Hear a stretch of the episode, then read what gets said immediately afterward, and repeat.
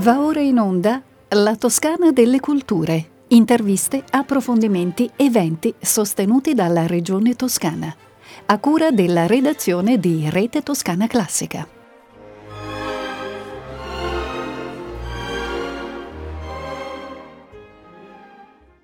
Benvenute e benvenuti da Andrea Nanni alla Toscana delle Culture, la rubrica dedicata a notizie sulle iniziative di soggetti di particolare rilevanza culturale eh, che per questo sono sostenuti dalla Regione Toscana.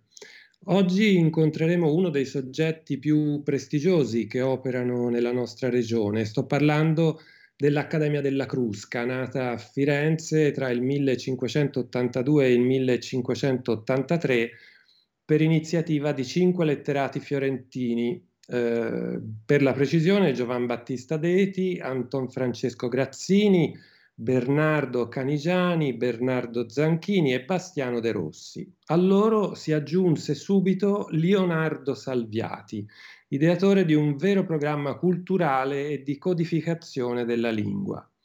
Il nome Accademia della Crusca deriva dalle animate riunioni dei sei fondatori chiamate scherzosamente cruscate a indicare il lavoro di ripulitura della lingua.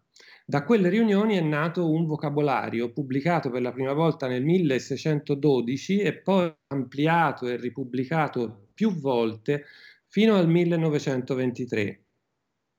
Quel vocabolario eh, è stato decisivo per l'identificazione e la diffusione della lingua italiana ed è stato anche d'esempio per la redazione dei grandi lessici della lingua francese, spagnola, tedesca e inglese.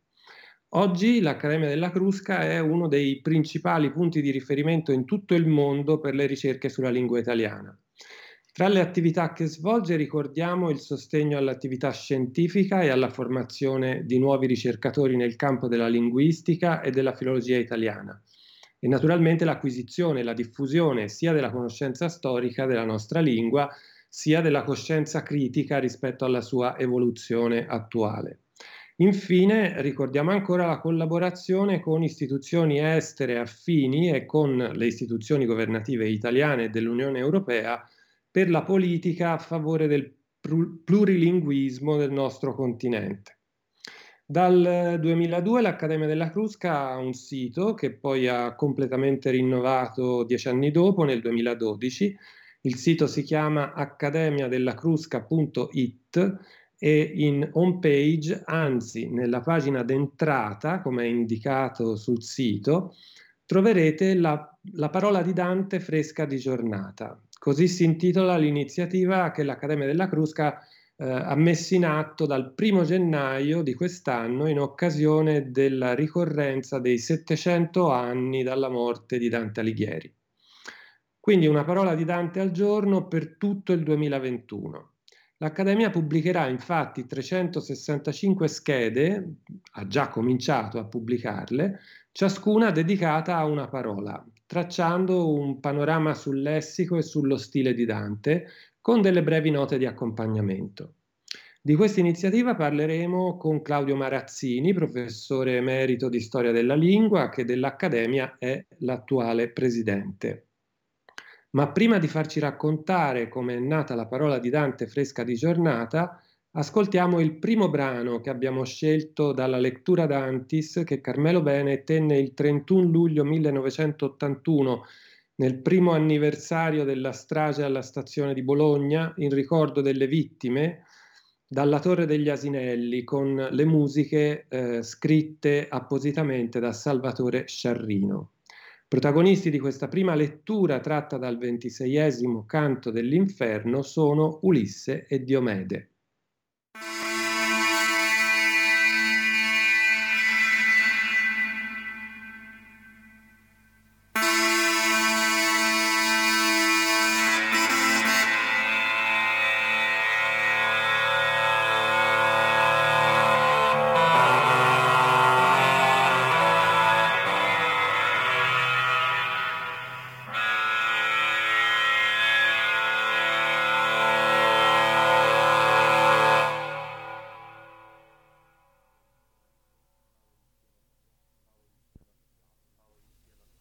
Poi che la fiamma fu venuta quivi, dove parve al mio duca tempo e loco, in questa forma lui parlare audivi. O voi che siete due dentro ad un foco, s'io meritai di voi mentre ch'io vissi, s'io meritai di voi assai o poco, quando nel mondo gli alti versi scrissi.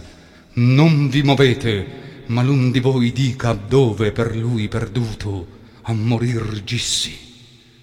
Lo maggior corno della fiamma antica cominciò a crollarsi mormorando pur come quella cui vento a fatica, indi la cima, qua e là menando, come fosse la lingua che parlasse, gittò voce di fuori e disse, quando mi dipartì da Circe e sottrasse me più d'un anno là, presso a Gaeta prima che sia ne all'anno masse, né dolcezza di figlio, né la pietà, del vecchio padre nel debito amore lo qual dovea Penelope far lieta vincer poter dentro da me l'ardore chi ebbi a divenir del mondo esperto e degli vizi umani e del valore. Ma misi me per l'alto mare aperto sul con un legno e con quella compagna picciola dalla qual non fui diserto l'Ullito e l'altro vidi infin la Spagna fin nel Morocco e l'isola dei Sardi e l'altre che quel mare intorno bagna. Io e i compagni eravam vecchi e tardi quando venimmo a quella foce stretta dover quelle segnoli suoi riguardi a ciò che l'uom più oltre non si metta dalla man destra mi lasciai Sibilia dall'altra già m'avea lasciata Setta. O frati dissi che per cento milia perigli siete giunti all'Occidente. A questa tanto picciola vigilia dei nostri sensi che del rimanente non vogliate negar l'esperienza di retro al sol del mondo senza gente considerate la vostra semenza fatti non foste a viver come bruti ma per seguir virtude e conoscenza. I miei compagni fec'io si aguti con questa orazion picciola. Al cammino appena poscia li avrei ritenuti e volta nostra poppa nel mattino dei remi facemmo ali al folle volo sempre acquistando dal lato mancino tutte le stelle già dall'altro polo vedea la notte e il nostro tanto basso che non surgea fuor del marin suolo cinque volte racceso e tante casso lo lume era di sotto dalla luna poi cantrati eravam nell'alto passo quando n'apparve una montagna bruna per la distanza e parveni alta tanto quanta veduta non aveva alcuna. Noi ci allegrammo e tosto tornò in pianto che dalla nuova terra un turbo nacque e percosse del legno il primo canto tre volte il fe girar con tutte l'acque alla quarta levar la poppa in suso e la prora in giù come altrui piacque. Infin che il mar fu sovra noi richiuso. Bentornati alla Toscana delle Culture da Andrea Nanni. Abbiamo ascoltato Carmelo Bene leggere un brano tratto dal ventiseiesimo canto dell'Inferno per introdurre la parola di Dante fresca di giornata, l'iniziativa che l'Accademia della Crusca ha messo in atto dal primo di gennaio in occasione della ricorrenza dei 700 anni dalla morte eh, di Dante Alighieri. Ne parliamo con Claudio Marazzini, che è il presidente dell'Accademia della Crusca, con noi al telefono. Buongiorno e benvenuto alla Toscana delle Culture. Buongiorno, buongiorno e grazie dell'invito. Dunque, naturalmente l'Accademia della Crusca si occupa di Dante ben al di là degli anniversari e anche di questo parleremo poi in questa nostra chiacchierata. Ma intanto vorrei chiederle come è nata la parola di Dante fresca di giornata e quale obiettivo si propone. È nata quasi per caso, perché eh, in realtà la, la, lista delle attività eh, preparate dalla Crusca per l'anno del settecentenario eh, era, era, già abbastanza vasta.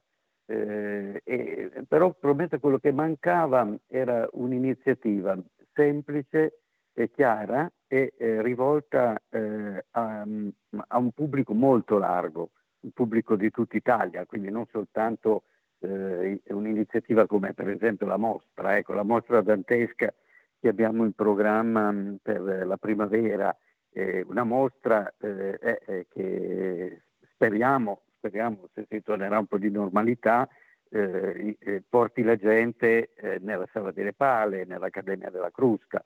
E, e quindi mancava eh, qualche cosa di spiritoso e anche brioso, perché insomma anche il titolo eh, avrà fatto storcere il naso ad alcuni accademici, eh, perché la parola di Dante fresca di giornata evidentemente sembra un titolo così quasi un po', mm, un po', troppo allegro, no? un po' sparazzino.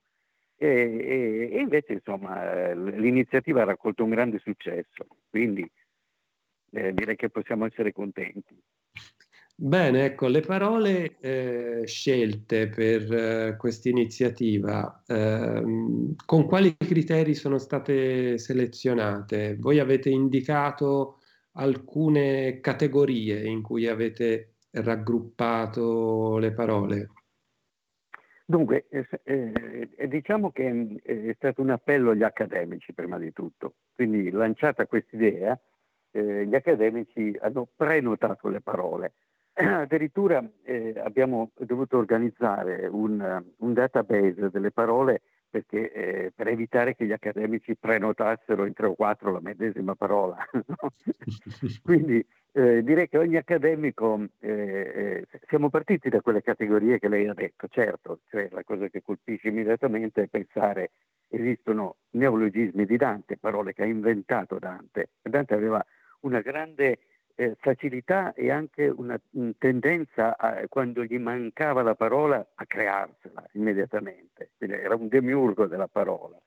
E, e, quindi certamente i neologismi danteschi, poi in una lingua che eh, al tempo di Dante non aveva tutte le potenzialità che ha rivelato dopo Dante, eh, perché il, il, grande passaggio della commedia è proprio questo, cioè eh, una lingua che aveva una tradizione lirica, eh, che aveva eh, una tradizione di prosa in, in, tutto sommato forse anche eh, meno ricca di quella della poesia, ma eh, eh, la lirica eh, poteva essere o la lirica d'amore oppure la, liri- la, lirica della poesia realistica, polemica, ma la poesia di Dante va ben oltre, perché non c'è, non c'è soltanto mm, l'elemento comico, e quello comico intendo dire naturalmente riferito al, alla teoria dei generi letterari, no? quindi lo certo. stile che va verso il basso, che può parlare di cose quotidiane, ma la commedia parla di tutto, quindi parla di, di vita, vita vissuta, testimonianze,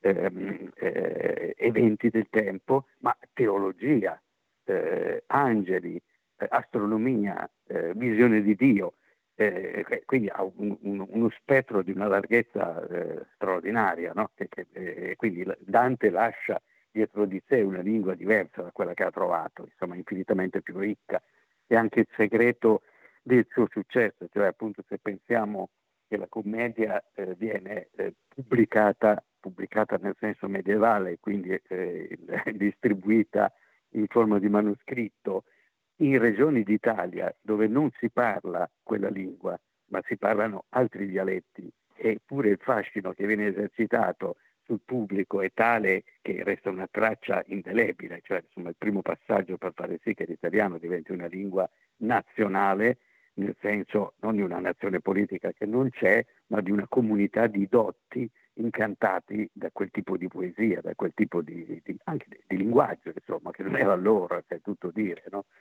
ehm, e quindi sicuramente i neologismi. poi però ci sono anche, e vanno, va ribadito, le parole assolutamente comuni, perché i neologismi di Dante eh, non, non, li usiamo tutti. Siamo partiti il primo giorno proprio con un, un neologismo, trasumanar, no? è, è, è, un neologismo di Dante anche trasparente che si prestava a inaugurare l'iniziativa perché eh, appunto eh, trasumanar vuole dire eh, eh, andare oltre l'umano, ma anche vuole dire partire per un viaggio che attraversa inferno, purgatorio e paradiso e quindi eh, va eh, nel regno dell'aldilà e fa il bilancio di, tutte le possibilità della vita umana, fa, delinea un, un percorso morale, porta il lettore verso la salvezza assieme a Dante, quindi trasumanar era una parola di alto valore simbolico, ma certo non la usiamo, cioè non, non, so, eh, non so, voi, ma io difficilmente dico ah oggi ho trasumanato, no, non, credo, non, credo, che trasumaniamo, anche se la capiamo e anche se è una parola che è stata usata da scrittori, perché eh, Pasolini certo. trasumanar è organizzare, quindi eh, certo. però eh, è un'eccitazione colta quando la si usa, si può fare, non è una parola ci venga naturale. Però poi ci sono le parole naturali, eh, che, che eh, eh, voglio dire dall'inizio della commedia, no? se io dico selva, eh, vita, cammino, queste sono parole di Dante, ma sono anche parole nostre, è importante perché ogni tanto arriva, viene posta quella domanda, ma la lingua di Dante è ancora la nostra oppure ci è distante? E, ed è, sono vere tutte e due le cose, nel senso che ci è distante per, eh, per certi elementi, ma ci è vicino perché, come diceva Tullio De Mauro, eh, oltre l'80% dell'italiano di base, cioè l'italiano comune che noi usiamo ancora oggi, era formato dopo Dante già al tempo di Dante, no? è quello che lui usa. Quindi certo. anche le parole, eh, a volte eh, troveremo nelle nostre parole di giornata delle parole semplici, eh, quindi uguali alle nostre, e, poi naturalmente i latinismi, le parole colte, eh, e quindi tutta una gamma di parole eh, che appunto sono quelle che lei ha elencato, a cui poi ne ho aggiunte per la verità delle altre che mi sono venute in mente dopo, perché ho pensato che c'erano eh, nel corso dell'anno degli eventi, degli eventi che eh, potevano essere o eventi nostri, eh, quindi che ne so, il 2 giugno la festa della Repubblica, ecco. E eh, allora per la festa della Repubblica che parola di Dante possiamo scegliere? No? Vi anticipo già subito, ho scelto Italia, e, quindi eh, e, e Dante eh, ha una grossa parte eh, nella costruzione dell'idea di Italia. Eh, naturalmente si può aprire un dibattito eh, con coloro che giustamente danno un'interpretazione storica restrittiva e dicono ma cosa c'entra, ma l'Italia di Dante non c'entra nulla con la nostra idea di Italia. Una discussione, discussione che è già partita perché alla fine eh, del, dell'anno scorso quindi del 2020, eh, al, al, Quirinale è stato eh, inaugurato l'anno dantesco alla, dal Presidente della Repubblica con un concerto di muti, ne hanno parlato nei giornali. E c'è stato un discorso del Presidente della Repubblica su Dante in cui eh, il Presidente ha toccato eh, proprio il tema di Dante come padre dell'Italia. E naturalmente eh, sono stati subito quelli che hanno sempre la puzza sotto il naso, che hanno detto, ah no, ma appunto l'idea d'Italia di Dante è diversa dalla nostra. Che bella scoperta. Certo, politicamente Dante credeva nell'impero universale, nel papato universale, non aveva un'idea di nazione Italia, politi- italiana politica come la nostra. Però questo non vuol dire un accidente di niente, perché la forza di uno scrittore sta proprio nel, eh, nei significati che vengono aggiunti nel corso dei secoli. E allora, se gli uomini del risorgimento, da Foscolo, eh, eh, Foscolo non è del risorgimento, ma insomma lo, lo, lo anticipa, ma Mazzini per esempio, ecco Mazzini eh, è quello che fa stampare eh, le, i saggi di, di, Foscolo sulla commedia, perché attraverso la lettura di Dante quella generazione di uomini del risorgimento in qualche modo fonda l'idea d'Italia. E eh, non è un caso che il, le celebrazioni del centenario del 1865 a Firenze eh, siano tra le più grandiose che siano state fatte proprio subito dopo l'unità d'Italia e, e col trasferimento della capitale a Firenze e, e, in cui viene compiuta questa metamorfosi di Dante che diventa grande padre della patria. Ora, ehm, è evidente che questa è una forzatura storica, però la possibilità di un testo di essere forzato storicamente, cioè la gente che ci vede dei valori, eh, fa, questo fa parte della ricchezza del testo, perché ci sono degli altri testi importanti della letteratura italiana eh, che, in cui l'operazione non funzionerebbe. Per esempio, pensi eh, a un poema come L'Adone del Marino, che nel Seicento capola- eh, l'Adone del Marino è, è, reputato un capolavoro grandioso. Marino viene ospitato a, a, a, Parigi dal re di Francia. Il libro è stampato con lo stemma del re di Francia sopra. Marino è pagatissimo, no? Bene, mm. provi a mettere nell'Adone del Marino dei significati che vadano bene eh, nel risorgimento, nella nostra epoca. Eh, no, non funziona. Eh, perché quel libro avrà sempre il suo valore storico, perché a un certo punto certamente è stato un libro importante, però non potrà essere contemporaneo a tante generazioni di uomini che vivono nei secoli successivi. Quindi la forza di uno scrittore sta proprio nella sua possibilità di essere contemporaneo ai posteri anche con dei significati aggiunti, che non, non sono quelli originali. Quindi non tutte le letture filologiche sono sacre, non è sempre così. Ecco, certo, a, a questo del lettore. Sì a questo proposito mi fa venire in mente che una delle categorie in cui avete raggruppato le parole dantesche fresche di giornata è eh, quella delle espressioni divenute proverbiali.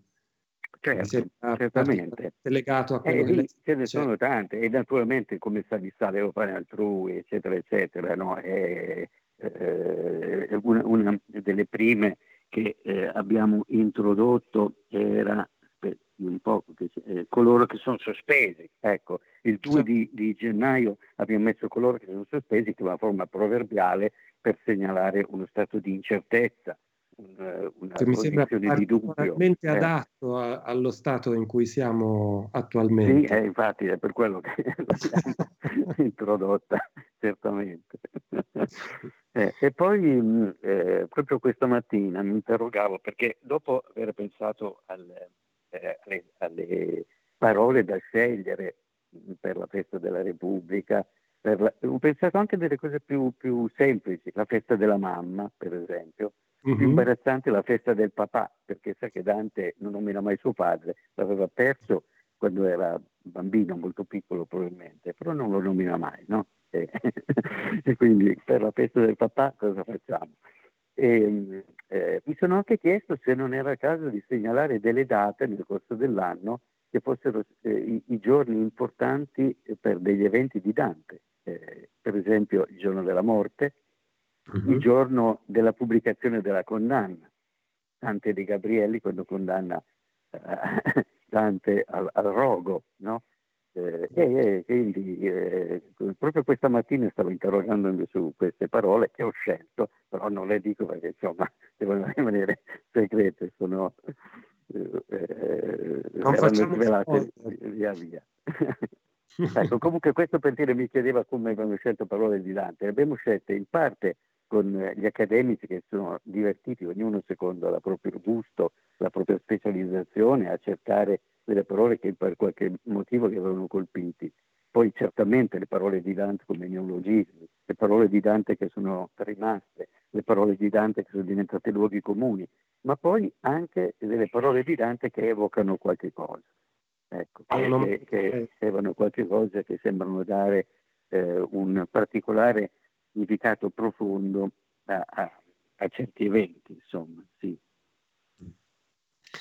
Bene, allora adesso ascoltiamo il secondo brano che abbiamo scelto dalla lettura d'Antis che Carmelo Bene tenne il 31 luglio dell'81 eh, in ricordo delle vittime della strage alla stazione di Bologna. Protagonisti di questa seconda lettura tratta dall'ottavo canto del Purgatorio sono gli angeli guardiani.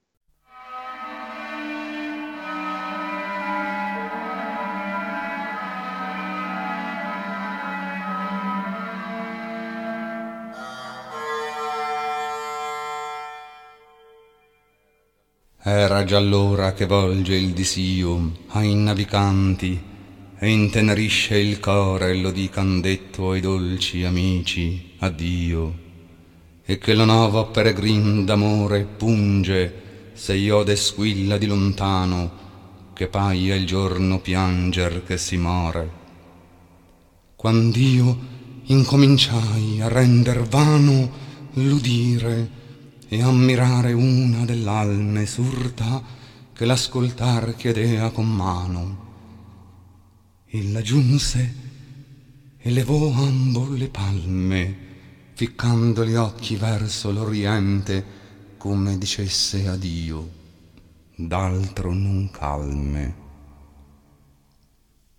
Te lucis ante, sì devotamente le uscio di bocca e con sì dolci note, che fece me a me uscir di mente. E l'altre poi dolcemente devote seguitar lei per tutto l'inno intero avendo gli occhi alle superne rote. Aguzza qui lettor ben gli occhi al vero che il velo è ora ben tanto sottile certo il trapassar dentro è leggero. Io vidi quello esercito gentile, tacito poscia, riguardare in sue, quasi aspettando pallido e umile, e vidi uscir dell'alto e scender giue due angeli con due spade affocate, tronche e private delle punte sue verdi come fogliette pur monnate erano in veste che da verdi penne percosse traean dietro e ventilate. L'un poco sovra noi a star si venne e l'altro scese in l'opposita sponda sicché la gente in mezzo si contenne ben discernea in lor la testa bionda, ma nella faccia l'occhio si smarria, come virtù che troppo si confonda. Bentornati alla Toscana delle Culture, stiamo parlando con Claudio Marazzini, presidente dell'Accademia della Crusca, della parola di Dante fresca di giornata, l'iniziativa che l'Accademia ha messo in atto dal primo gennaio in occasione della ricorrenza dei 700 anni dalla morte del poeta. Eh, più che l'iniziativa sarebbe giusto dire una delle iniziative, perché come dicevamo in apertura di questa conversazione, oltre alla parola di Dante fresca di giornata, l'Accademia eh, si occupa di Dante con molte altre iniziative. Prima il professor Marazzini eh, ci anticipava che in primavera, pandemia permettendo, ci sarà una mostra e poi naturalmente c'è l'altro grande progetto che è quello del vocabolario dantesco. Ce lo racconta? Sì, beh, dunque intanto naturalmente c'è un legame tra la parola fresca di giornata e il vocabolario dantesco. Eh, l'orizzonte è diverso, nel senso che qui la parola di giornata viene commentata eh, in 3-4 righe molto rapidamente. Eh, invece il vocabolario dantesco è eh, un'impresa elettronica perché si tratta di un vocabolario elettronico, per, per ora non è, non, è di, non è, di, carta, eh, però è per specialisti e quindi eh, con tutta una, una, complessità della voce e eh, in qualche modo viene anche anticipata perché quando la parola di giornata ha già un corrispondente nelle schede completate del grande vocabolario, compare eh, una striscia blu molto ben visibile che dice vai al grande vocabolario. Quindi chi vuole può andare a curiosare nel grande eh, vocabolario che abbiamo in preparazione e quindi trova eh, trova tutta una complessità di strumenti che naturalmente interessano prima di tutto agli specialisti, il collegamento con il, la banca dati del Clio Ovi dell'italiano antico, la, eh, un commento filologico, il riferimento alle varianti testuali anche. Ecco, questo è interessante nel grande vocabolario che abbiamo in cantiere, perché resta sempre quel problema che eh, non esiste il, l'autografo della commedia. Eh, esistono tanti manoscritti, tutti eh, un po' distanti dalla morte di Dante, anche più antichi, e eh, già fin dall'inizio corrotti per tanti motivi. Eh, per l'ignoranza dei copisti, perché la commedia era comunque un testo difficile, perché questi copisti inizialmente, visto che Dante era in esilio, erano settentrionali e quindi quando copiavano eh, avevano più difficoltà con la lingua di quanto avrebbe avuto magari un toscano. Eh, e, eh, e, e, queste varianti, anche quando sono sbagliate, sono estremamente interessanti eh, perché eh, provano la circolazione del testo di Dante. Serve subito una grande fortuna, è, noto no? che i, i manoscritti eh, non autografi, perché appunto non esiste l'autografo, ma i manoscritti della commedia sono una quantità enorme per l'epoca, cioè abbiamo eh, eh, 700 eh, manoscritti antichi che hanno trasmesso il testo di Dante, è un'enormità. Per, se si pensa, ecco, pensi, 700 sono i manoscritti della, dei codici della commedia che dovrebbero essere collazionati per fare un'edizione critica col metodo di Lachman, quello mm. che in effetti non si, non si, riesce a fare per Dante. Eh, il De Vulgare Eloquenzia, che è un'altra opera importantissima, molto cara a noi linguisti, è stato trasmesso in tutto da tre manoscritti. Quindi se uno vuole avere idea della fortuna al tempo di un'opera di Dante, 700 contro 3 che dà un'idea no? della circolazione del testo. È chiaro che devo dire eloquenza è circolato niente all'epoca, assolutamente niente. Eh, sì, è impressionante. Eh, torniamo un attimo alla mostra di cui ci accennava all'inizio. Su che cosa sarà centrata? Dunque, la mostra, eh, è, è, bisogna dire che il rapporto eh, tra l'Accademia della Crusca e Dante è solido fin dall'inizio Naturalmente per capire bene il problema bisogna rifarsi eh, all'interpretazione eh, di Dante eh, del, nel Cinquecento. La Crusca nasce alla fine del Cinquecento, però eh, nel corso del Cinquecento si erano affermate le idee di Pietro Bembo, il grande grammatico fondatore della teoria linguistica e estetica della lingua italiana nel Rinascimento. E Bembo eh, si badi bene, non è che non ammirasse Dante, eh, eh, lo ammirava eh, nella triade dei tre grandi cui aveva, con cui aveva costruito la sua grammatica della lingua italiana, cioè Dante, Petrarca, Boccaccio. Però nella gerarchia per lui veniva prima Petrarca, perché Dante aveva dei difetti, cioè Dante era manchevole, secondo la visione rinascimentale classicistica di Bembo, era manchevole eh, rispetto al modello petrarchesco. Eh, e quindi c'è un po' di sospetto nei confronti di Dante, dice ma in fondo ha scritto anche delle cose volgari, ha messo delle stile basso dentro, che era meglio che, che evitasse di scendere così in basso.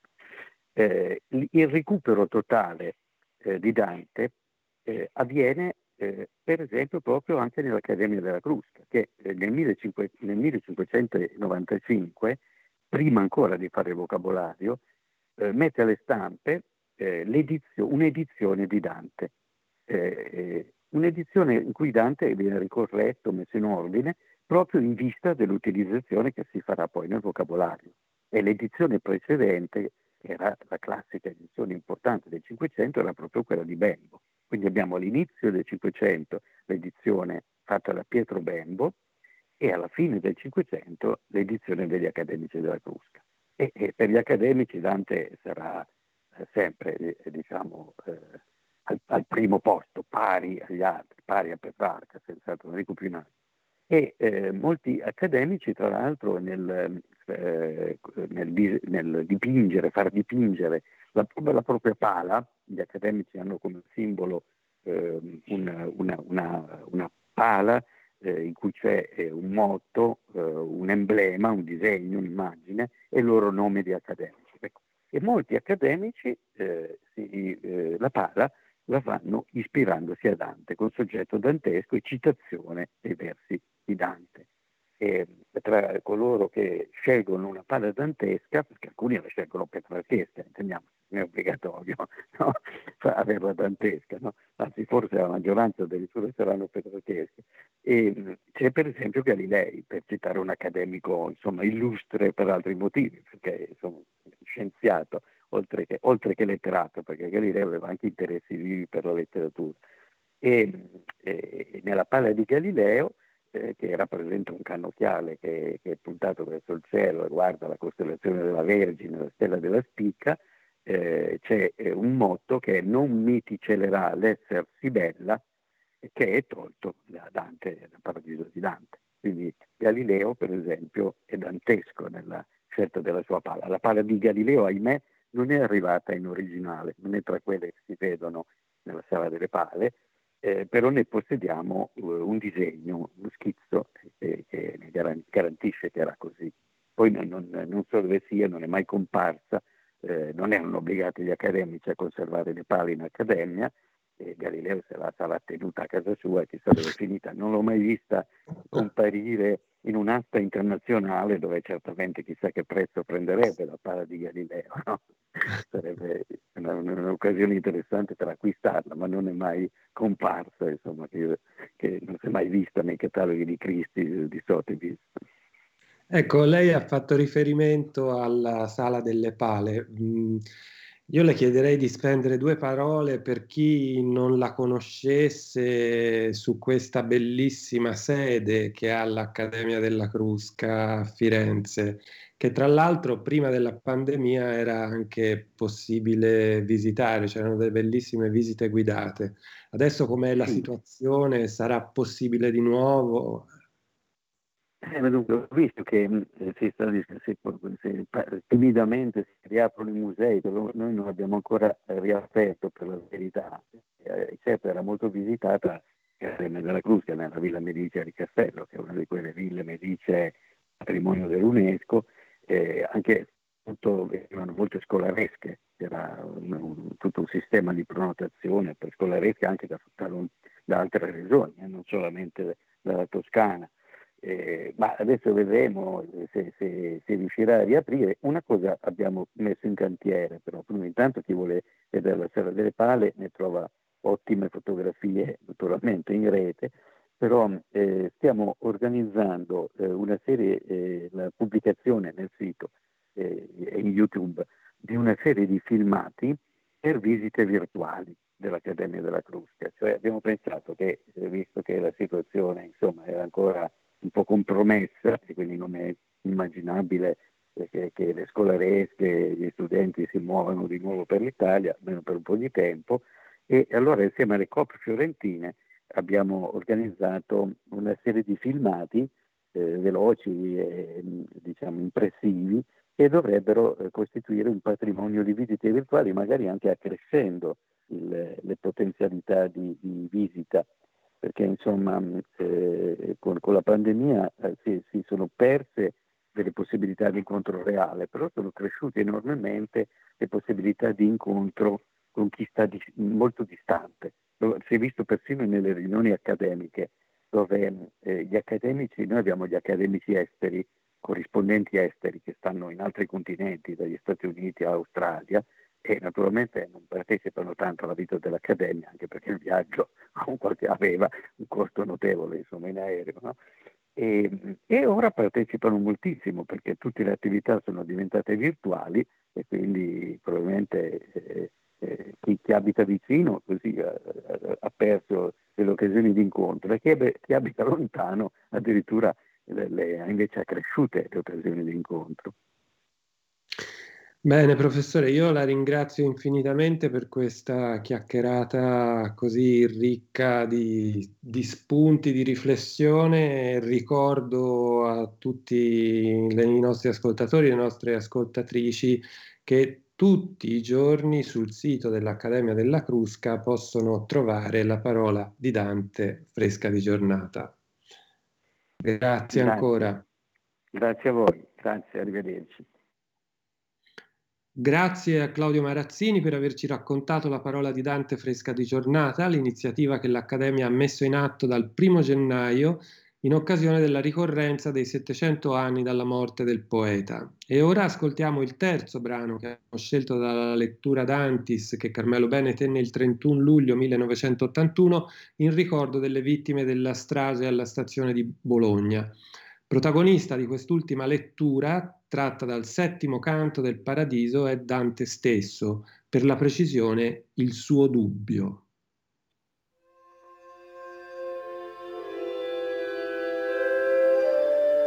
Osanna Sanctus Deus Sabaoth, super illustrans claritate tua, felice signe sorum malacot. Così volgendosi alla nota sua, fu viso a me cantare essa sustanza, sopra la qual doppio lume s'addua. Ed essa e l'altre mossero la sua danza e quasi velocissime faville mi si velar di subita distanza.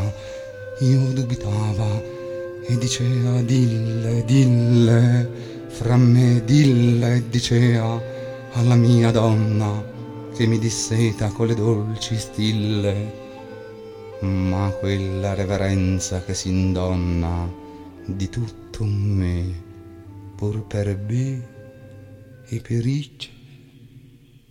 mi richinava come l'uom che sonna.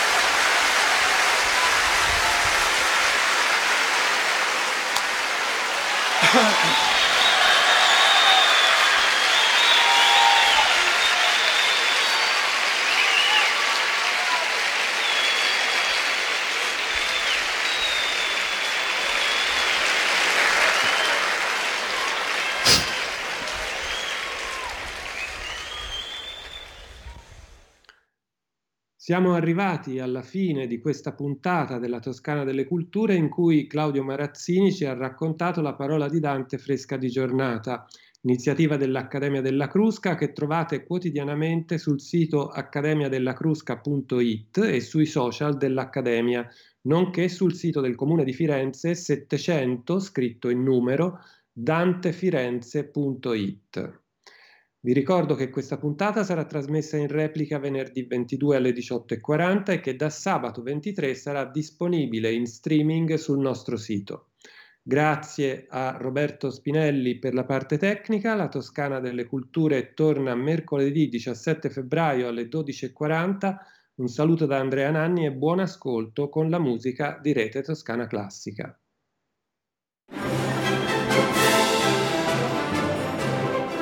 Abbiamo trasmesso La Toscana delle Culture, interviste, approfondimenti e eventi sostenuti dalla Regione Toscana, a cura della redazione di Rete Toscana Classica.